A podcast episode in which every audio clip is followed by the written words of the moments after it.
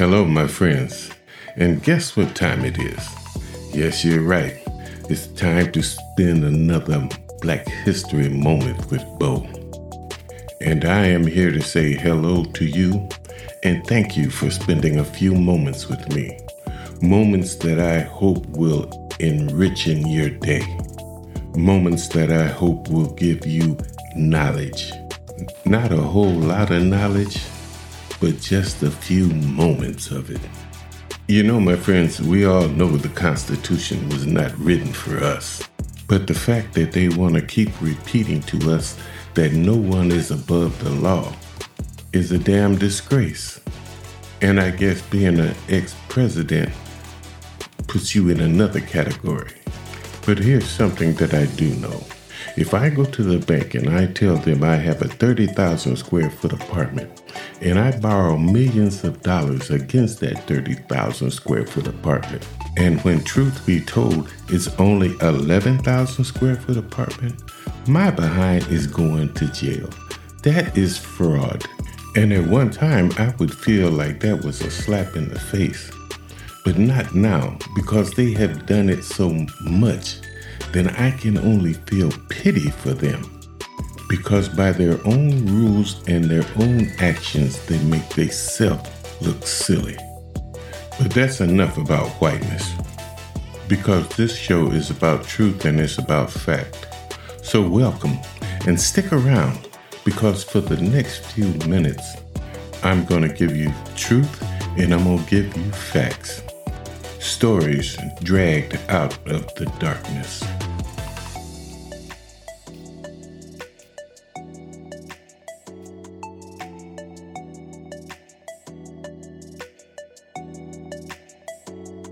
Friends, these next few moments is about a young man by the name of George Stinney Jr., and he was the youngest American ever put to death in the electric chair. Then his conviction was overturned.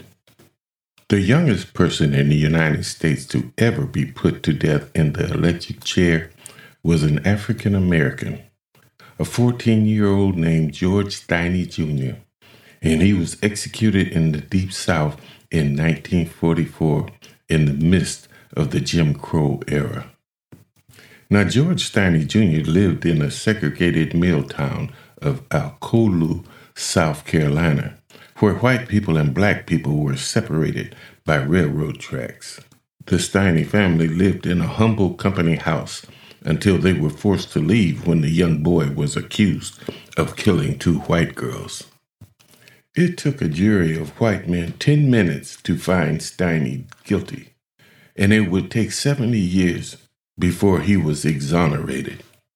In March 1944, Betty June Binnicker, 11, and Mary Thames, 7, were riding their bicycles in Alcolu looking for flowers.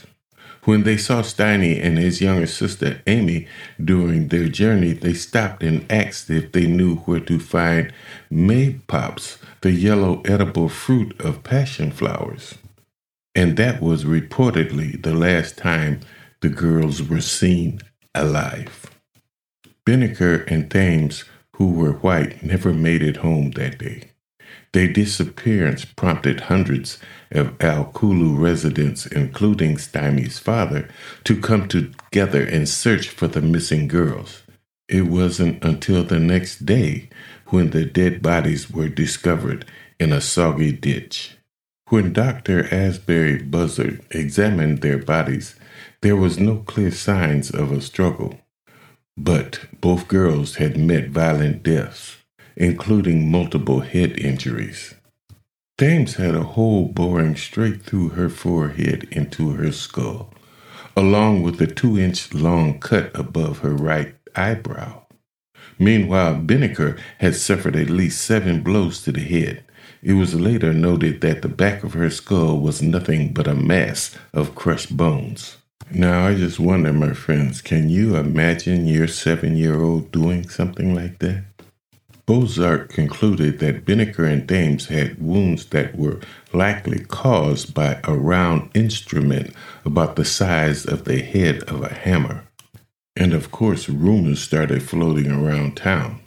One was that the girls had stopped at a prominent white family's home on the same day of their murders.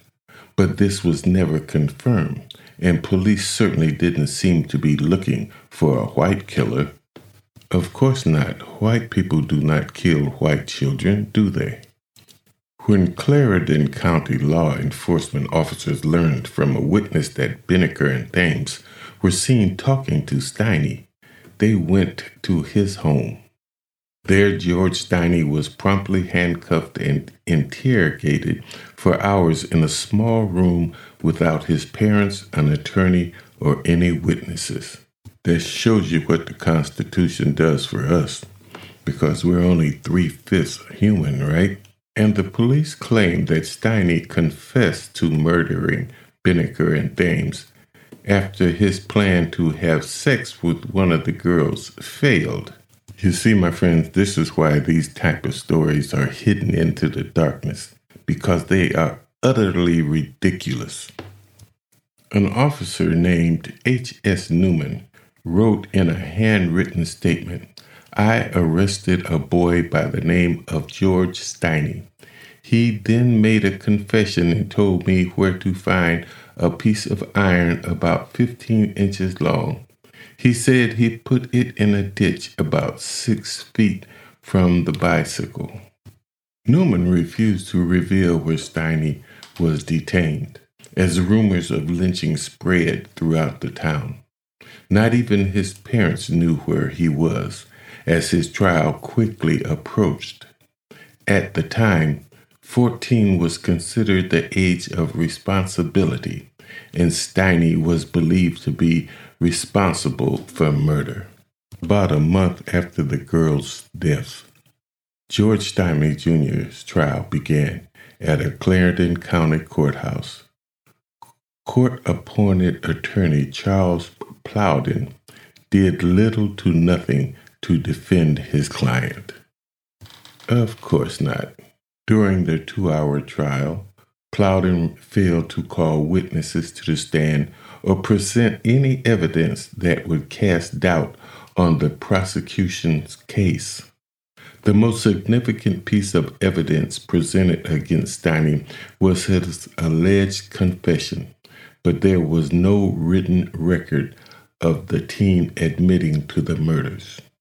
By the time of his trial, Stinney hadn't seen his parents in weeks, and they were too afraid of getting attacked by a white mob to come to the courthouse. So the 14 year old was surrounded by strangers, up to 1,500 of them. And following a deliberation that took less than 10 minutes, the all white jury found Stinney guilty of murder with no recommendation for mercy.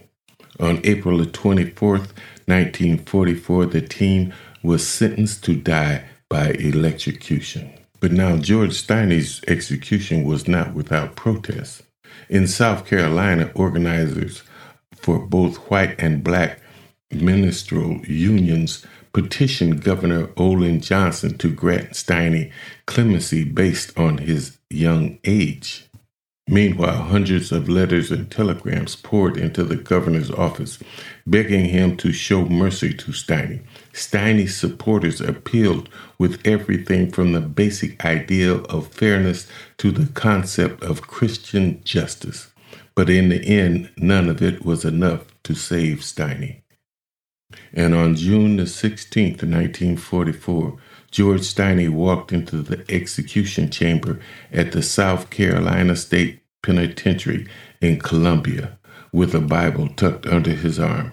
Weighing just 95 pounds, he was dressed in a loose fitting striped jumpsuit, strapped into an adult sized electric chair. He was so small that the state electrician struggled to adjust an electrode to his right leg a mask that was too big for him was placed over his face.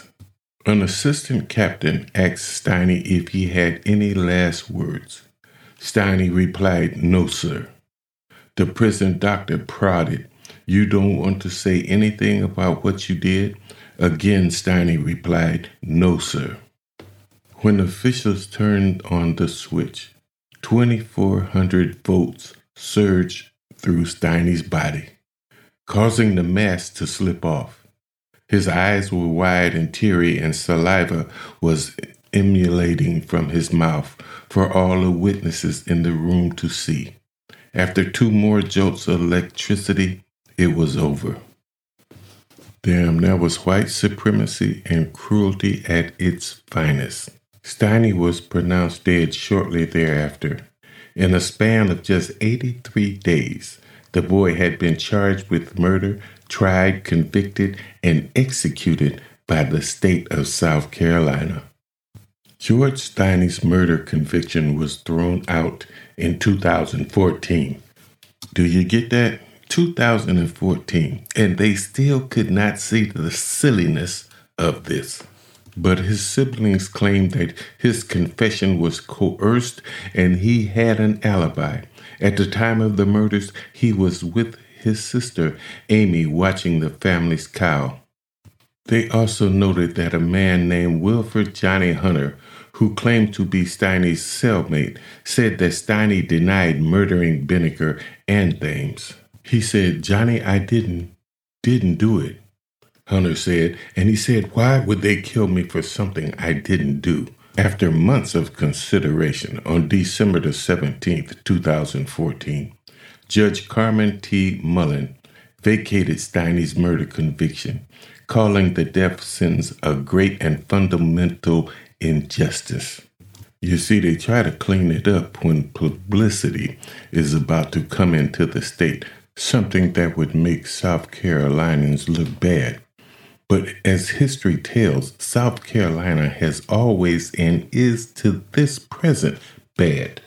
More black drivers are stopped in South Carolina than in any other state. South Carolina has a long, dark history of injustices, including the largest slave market in the United States. And my brothers and sisters, if you knew the story of Myrtle Beach, you would never go there. And that story is coming to you, I promise. But anyway, George Stinney's siblings were overjoyed to learn that their brother was exonerated after 70 years, appreciating that they were able to live long enough to see it happen. It was like a cloud just moved away, said Stinney's sister, Catherine Robinson. I could only imagine the feeling one must have if they lived all these years knowing that their brother had been executed for something that they knew he did not do. That, my friends, is what they call trying of the soul.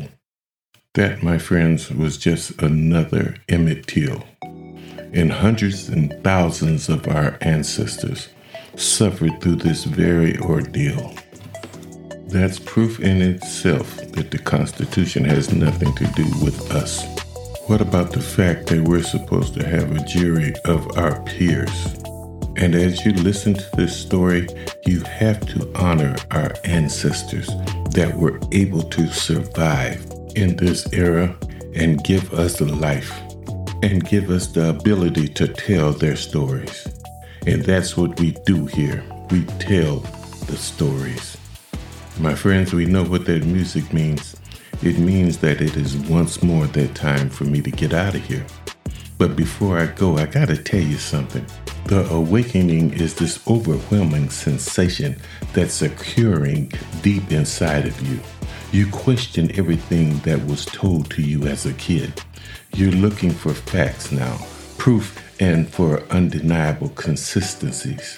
This is proof that you are transforming, awakening. Don't fight it. Allow this energy to flow. Because without your own cultural identity, you become anything that they tell you you are.